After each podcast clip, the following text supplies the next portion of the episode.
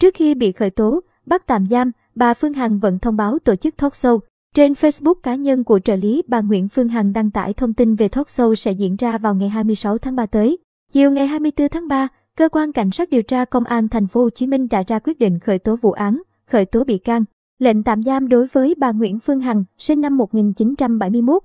Tổng Giám đốc Công ty Cổ phần Đại Nam tại Bình Dương về hành vi lợi dụng các quyền tự do dân chủ xâm phạm lợi ích của nhà nước, quyền và lợi ích hợp pháp của tổ chức, cá nhân theo Điều 331 Bộ Luật Hình sự năm 2015, sửa đổi bổ sung năm 2017. Bà Nguyễn Phương Hằng bị khởi tố ở khung hình phạt tù từ 2 năm đến 7 năm, phạm tội gây ảnh hưởng xấu đến an ninh, trật tự, an toàn xã hội. Theo Công an thành phố Hồ Chí Minh, bà Phương Hằng đã lợi dụng sức ảnh hưởng của bản thân, sử dụng chức năng của mạng xã hội và internet để tổ chức nhiều buổi phát trực tiếp nội dung thông tin không kiểm chứng liên quan đến đời tư người khác, trong đó sử dụng ngôn từ mang tính chất nhục mạ danh dự, nhân phẩm của người khác. Vào trước thời điểm có thông tin trên, trên trang Facebook cá nhân của trợ lý bà Nguyễn Phương Hằng vẫn thông báo về việc tổ chức buổi gặp gỡ, giao lưu, trò chuyện trực tiếp trong talk show vào lúc 18 giờ ngày 26 tháng 3. Nội dung cụ thể như sau. Quý vị thân mến, 18 giờ thứ bảy tuần này, ngày 26 tháng 3 năm 2022, tôi sẽ gặp gỡ, giao lưu, trò chuyện trực tiếp với quý vị trong talk show tại trường đua Đại Nam cùng các khách mời.